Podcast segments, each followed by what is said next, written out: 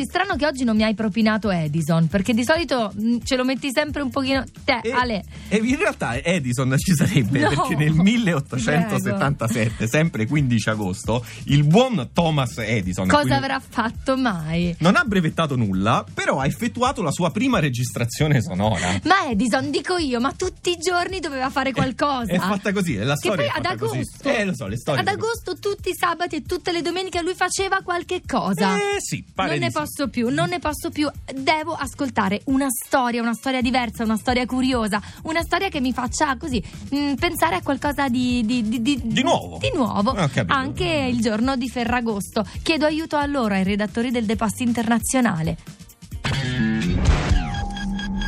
Ciao Andrea, ciao Annalisa. Oggi andiamo in Baviera, nell'abbazia francescana di Mallersdorf, dove una suora, sorella Doris, ha un permesso speciale. La domenica, infatti, serve la sua comunità producendo birra. Nel convento questa tradizione risale in realtà al Medioevo, quando la birra fu prodotta come alternativa all'acqua contaminata. Sorella Doris produce ogni anno 300.000 litri di birra e ne beve una pinta al giorno. Amo bere la birra, è la più pura tra le bevande alcoliche, ha detto sorella Doris, aggiungendo, a patto che non se ne faccia un uso scriteriato. Podcast 2 di radio2.rai.it